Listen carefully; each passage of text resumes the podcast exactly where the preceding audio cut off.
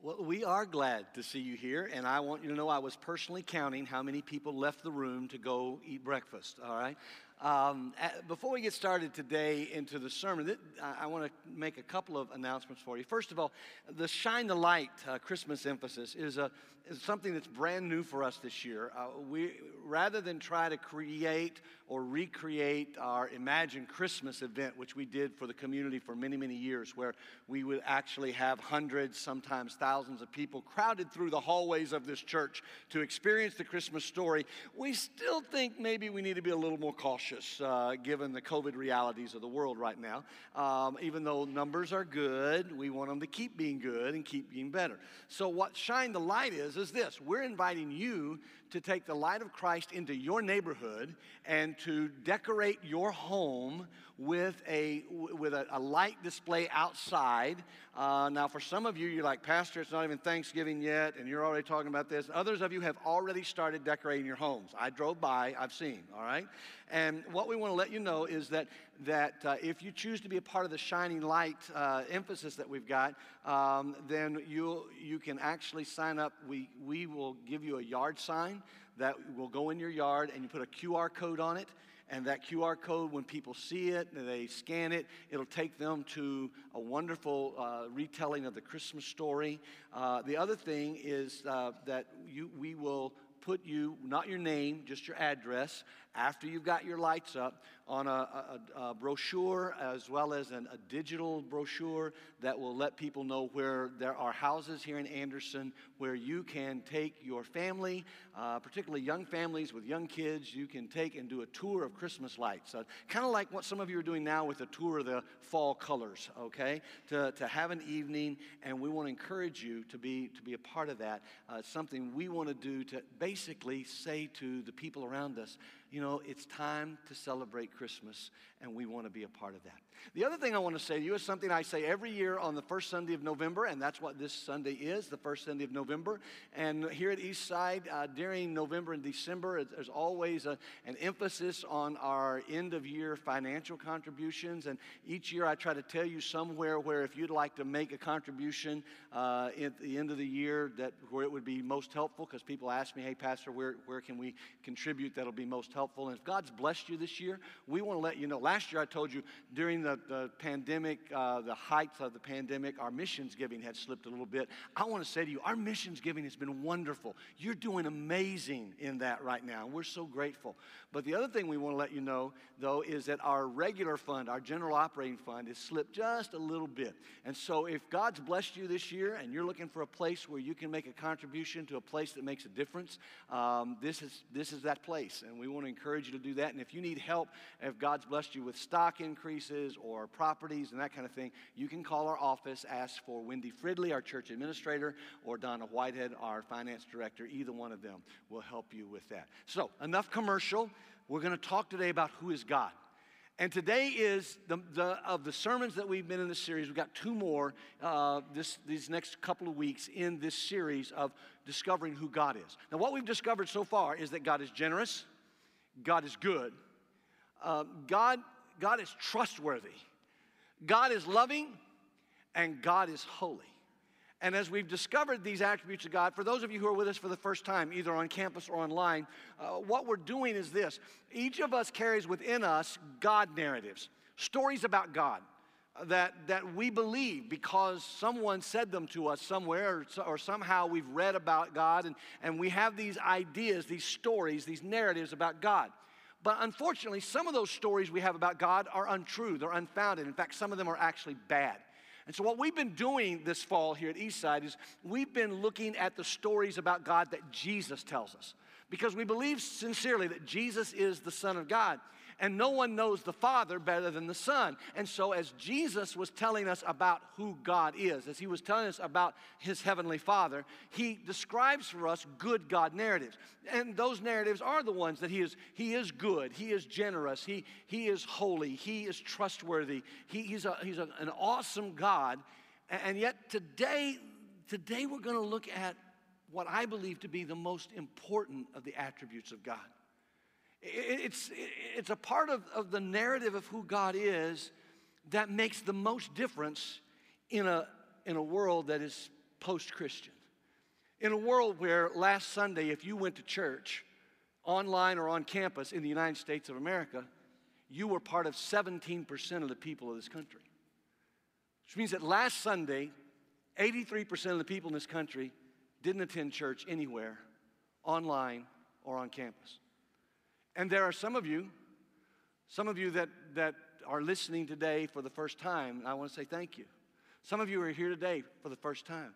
But you need to know national numbers tell us that since the pandemic began in March of 2020, that one in five people who used to go to church regularly, every week or two, haven't been to church online and haven't been to church in person in over 20 months. They just stopped going.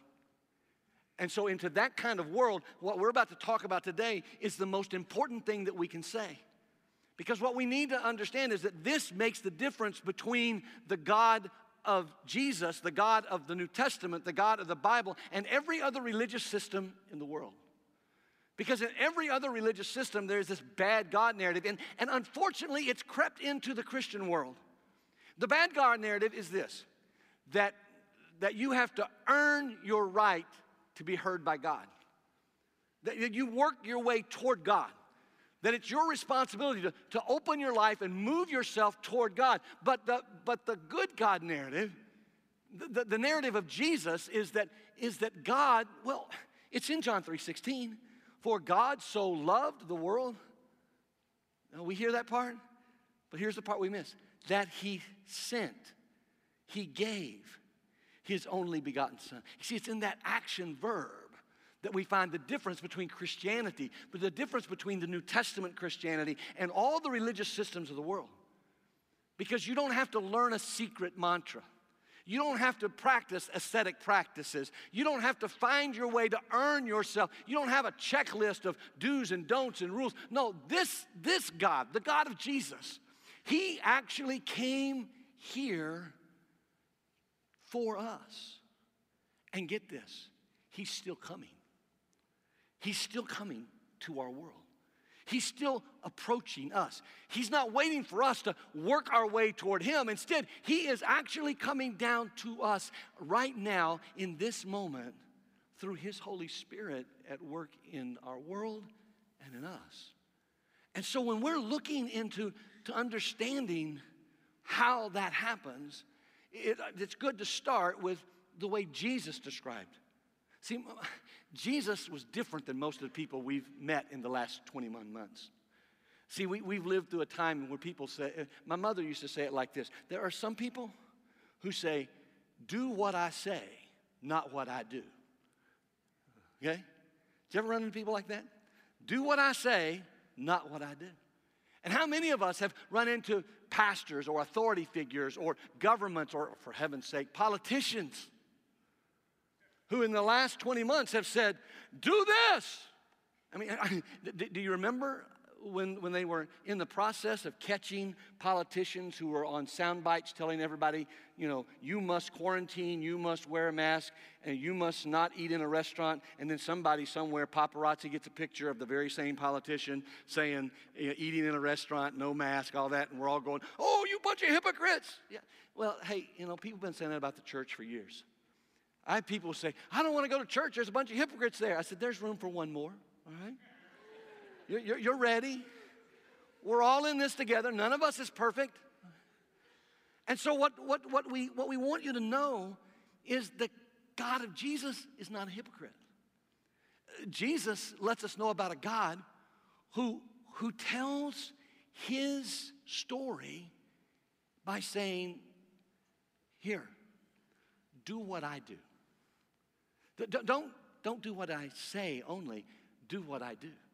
Now, the way we're going to get at that today is we're going to start. I'm going to read you something. It's not going to be on the screens. For those of you who are note takers, it comes out of John chapter 15. And I'm going to read it for you. I don't want you to read it off the screens with me. Some other scriptures today will do that. But in this one, I want you to, I just want you to hear from the Gospel of John, the 15th chapter, and verses 12 through 17. Now, I'll have to confess to you, included in this is my life verse. Included in this passage is, is, is the verse that for my entire life since I was a young man has been a part of God's, God's word, God's speaking into who I try to be. And, and in this, Jesus, the setting is that Jesus is in the upper room. It's the night before he's going to be crucified. He's already washed the disciples' feet. And by the way, for those of you who are wondering, he washed all 12 disciples' feet, even Judas. He served communion to all 12, even Judas. But when he's talking right now, Judas, who betrayed him, has left to betray him. And so now he's talking to the other 11, plus some other folks who were disciples who were gathered there. And in the process, he, he launches into this. This is his last big teaching moment. I mean, th- these are the things he's saying to people before he's going to die. So these are the things that are the most important to him. He wants them to really remember this. And in John chapter 15, verse 12, listen to these words This is my commandment that you love one another as I have loved you. Greater love has no one than this that someone lay down their life for their friends. You are my friends if you do what I command you. No longer do I call you servants, for the servant does not know what his master is doing, but I've called you friends, for all that I have heard from my Father, I have made known to you. You did not choose me, but I chose you and appointed you that you should go and bear fruit, and that your fruit should abide, so that whatever you ask the Father in my name, he may give it to you. These things I command you so that you will love one another.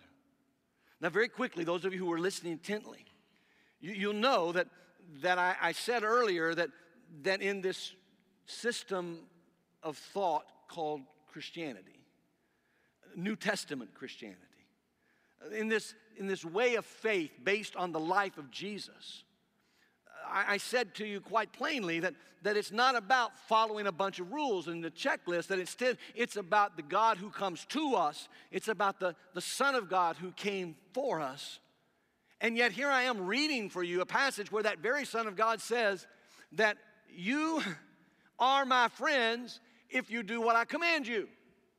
And what we've done is that we automatically go, okay, tell me the commands and I'll do them. Folks, I read the command for you in verse 12. Jesus said it.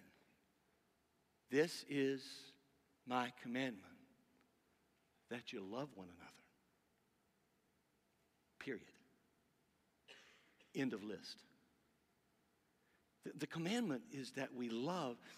And a few weeks ago, when we talked about the fact that God is love, we've already established in our, in our minds, in our hearts, in our understanding that this is not just that emotional love, it's that agape love that wants what's best for the other person. And so, what Jesus is saying, and yes, that is the word that's used here, is this I, here's my command that you agape each other in the same way that I agape you. In the same way that, that I did what was best for you, then I want you to do what's best for each other. Because here's what we're to find out. You see, you and I, everybody, just like Jesus, we write our stories by the way that we live, not by the way that we talk. We, we write our stories by the way that we live. And Jesus did that that very next day. See, what, what Jesus did and what Jesus does is the same thing for us. What Jesus said and what Jesus did and what Jesus does is the very same thing for us. For all of us, whether we're in the first century or the 21st century, whether we're pre pandemic or post pandemic or mid pandemic. Whoever thought we'd have those kind of words? But that's what we're living in. Whether it was a, a world where being a Christian and going to church was the majority culture, or a world in which it's the minority culture which, by the way, is where we're living, then, then what we're doing is we're writing our story with the way that we live. Many years after Jesus was in that upper room, several decades actually. This Pharisee turned Christian evangelist named Paul, a man who had been raised in the Jewish faith and then met Jesus on a Damascus road after Jesus' resurrection. A man who, who had been changed dramatically from moving in one direction to moving in the other direction. That, that man was not only writing his story, and God was not only writing a story in his life, but, but he, was, he was also sharing the story of Jesus. And he was writing to a church in a place called Philippi about what it means to follow Jesus and about who Jesus really is and about the fact that, that Jesus, Jesus is writing a story and you're in it. You're a part of it. When he wrote these words, look at the way that he writes them in Philippians chapter 2. So if there is any encouragement in Christ, any comfort from love, any participation in the Spirit, any affection and sympathy. Complete my joy by being of the same mind, having the same love, being in full accord and of one mind. Do nothing from selfish ambition or conceit, but in humility count others more significant than yourself. What Paul is saying to this group of people is this write your story by living in a relationship with Jesus. By living in a relationship with the God who doesn't wait for you to get good enough to enter his presence, who doesn't wait for you to check off the list and do all the right things, but instead comes to you when the middle of your failure, in the middle of your pain, in the middle of your questions, and says, Here, here I am. If you'll trust me because I'm trustworthy, if you'll trust me because I'm good, if you'll trust me because I'm generous, if you'll trust me because I love you in a way that loves you toward what is best for you, I created you and I know you. Let me help you write your story. Do it this way. Because you see, Jesus lived out those words he told the apostles that night before he died. And Paul Paul puts together this wonderful description of what Jesus did that I would suggest to you this morning actually lets us know what Jesus wants to do in us. In the same chapter, he, he lets us know this. He lets us know that, that Jesus emptied himself of his equality with God. I want you to think about that for a minute. He is Jesus.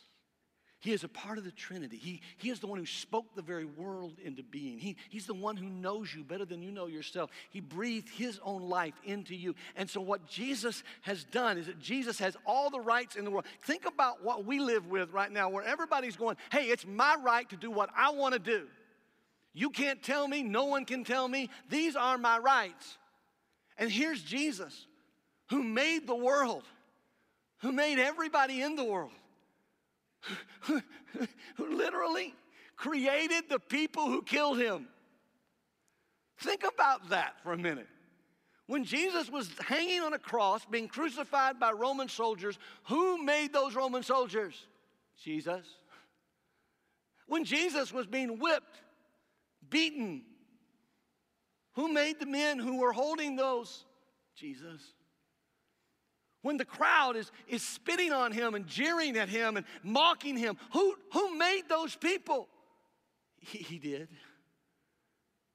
And so here's the most powerful entity who created everything that's ever existed out of nothing.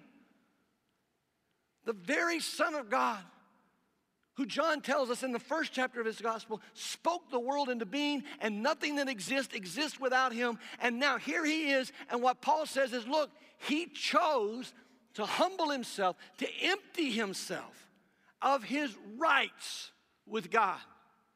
Now, I don't care who you are, where you're from, none of us have that much power, that many rights. And yet, the one person who had that much equality with God emptied himself of that. Look at the way Paul says it in verse 4. Have this mind among yourselves.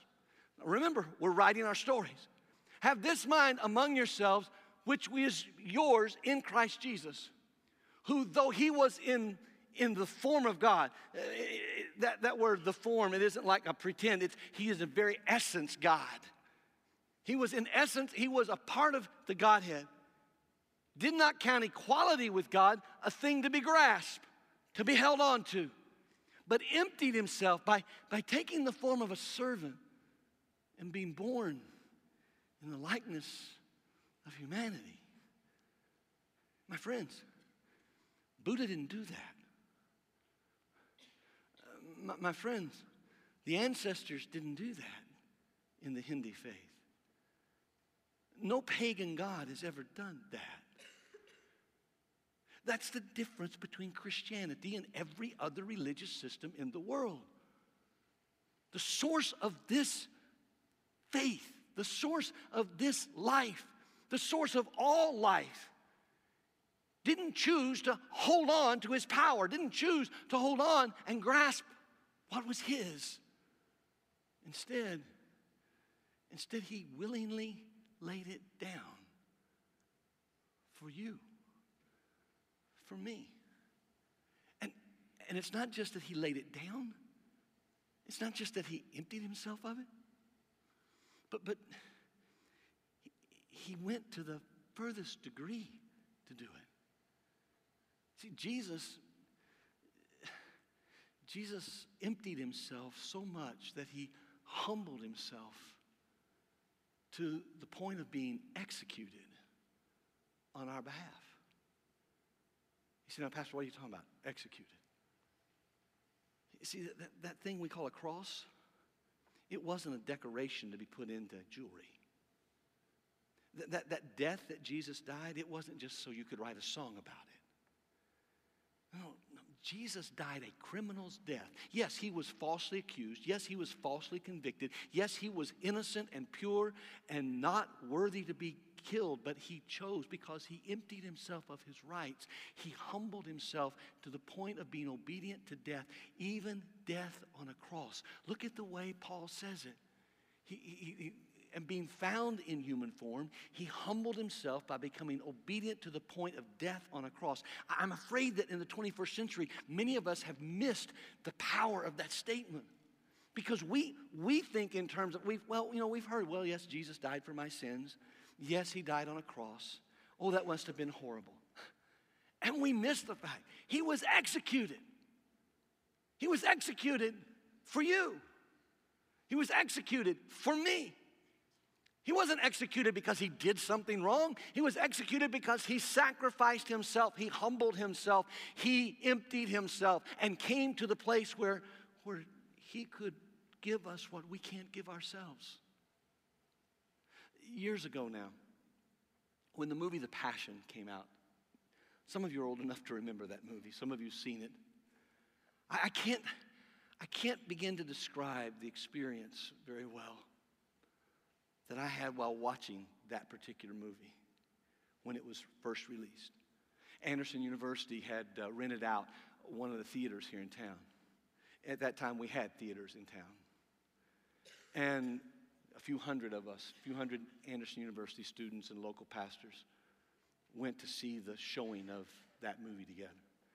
And regardless of what you think about the people in the movie or the movie itself, here's what you need to know. It is up until that point, and I think probably even still. I know many of you are watching a series called Chosen, and I applaud you for that. But, but, the, but, the, but the graphic detail visualization of the execution of Jesus in the Passion was, to that point, and maybe still be, the most graphic portrayal of what it really meant for someone to die on a cross.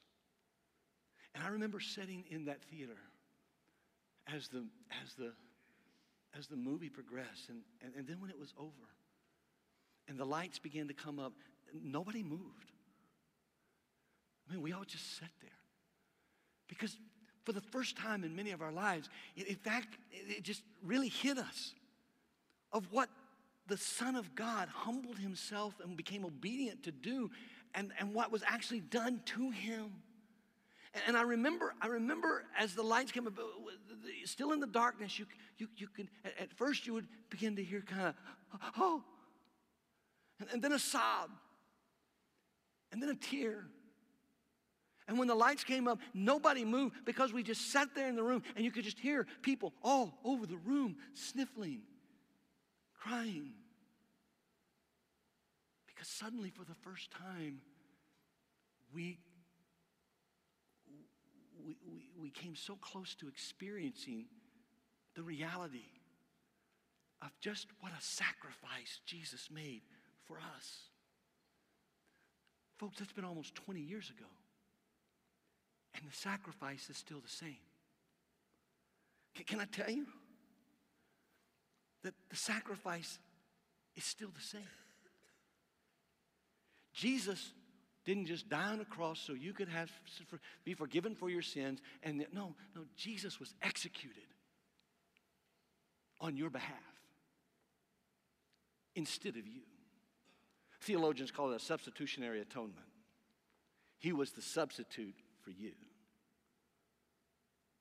he took your sin your failure your brokenness your heartache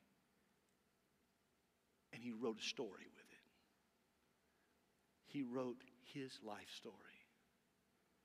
And the most amazing part, as Paul, now decades later, is writing about what Jesus did, about this humility, about this emptying, the most amazing part of the story is what the God of Jesus does with it. Because what I, what, what I love is the fact that God doesn't just honor Jesus for dying for us. no. God, get this, God honors you because Jesus died for you. You say, well, what are you talking about, Pastor? See, it's like this the God of Jesus, the one who empties himself and humbles himself, he honors that sacrifice with eternal life. He honors that sacrifice with eternal life. And not just eternal life for Jesus, who's the one who made the sacrifice, who was the one who was executed, who was the one whose pain was unbearable. No, no, he, he, he honors that sacrifice by giving eternal life to you. I mean, come on. Jesus already had eternal life. Jesus didn't need to do any of this so that he could get eternal life.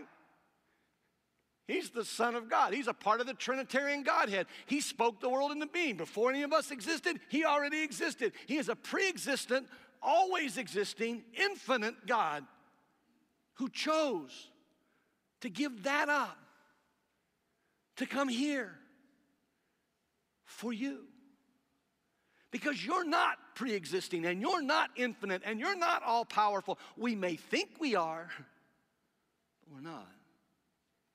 Paul puts it like this because of that emptying and because of that humbling, therefore God has exalted Jesus and bestowed on him the name that is above every name so at the name of Jesus, every knee should bow in heaven and on earth and under the earth, and every tongue confess that Jesus Christ is Lord to the glory of God the Father. See, when, when Jesus sat with those 11 disciples and the others in the room, and he said, This commandment I have for you, that you love one another in the same way that I've loved you. Because very seldom will someone lay down their life for a friend.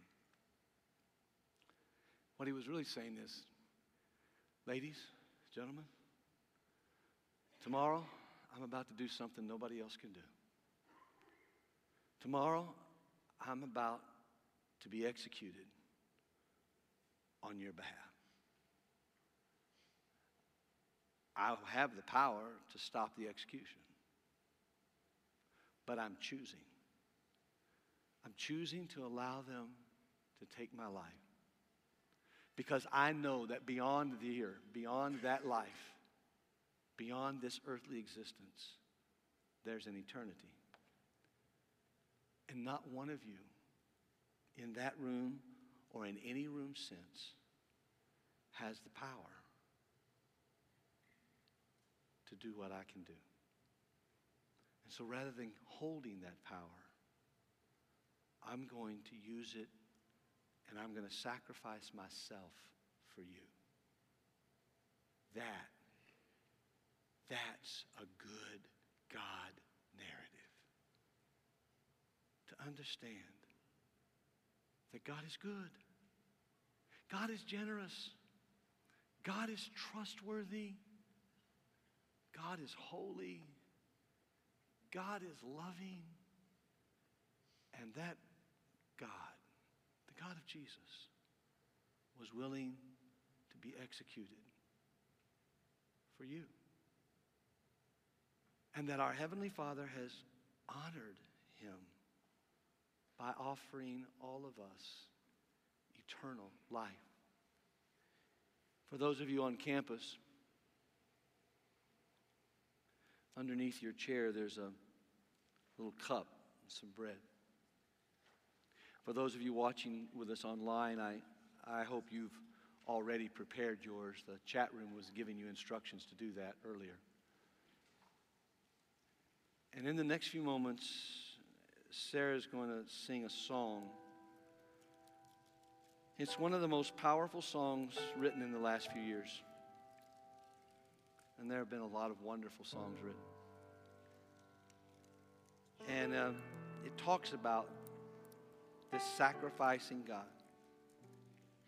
And today, if you're a follower of Jesus Christ, I would invite you to not only sing along with Sarah, but to listen to God's Spirit and take that piece of bread and know that it's a symbol of the body of the one who was executed for you. And to take the cup and know that it is a symbol of the blood that flowed freely from his veins to wash your sin and make it as white as snow. If you're not a follower of Jesus today, if you're just here and you're checking us out either online or on campus, I'm so glad you're here. But I'm going to ask you not to take the bread and the cup. This is something that's reserved for people who are followers of Jesus. But if you'd like to become one, there is no better day than today for you to say to the self sacrificing God, I'm letting you into my life. I, I can't keep doing it myself. I keep trying to earn my way to prove I'm a good person, and I just, I keep messing it up, sometimes publicly, sometimes privately. And, and so, God, here I am. I'm, I'm just, trusting you. And if you would pray a prayer, something like that, it doesn't even have to be that long. It could just simply be something like, Dear Jesus, forgive me. Just that simple. Then this would be a day when you could take the bread and know that the executed man on the cross was executed for you. And you could drink the cup. And you could experience the cleansing of what happens to those of us who trust Jesus with everything. So, in these next few moments, whether you're online or on campus, I'm going to invite you first to take and then to stand. Stand as a statement that says, you know what? This, this is my response to a self sacrificing, loving, generous, holy, trustworthy God. I'm going to write a story with my life.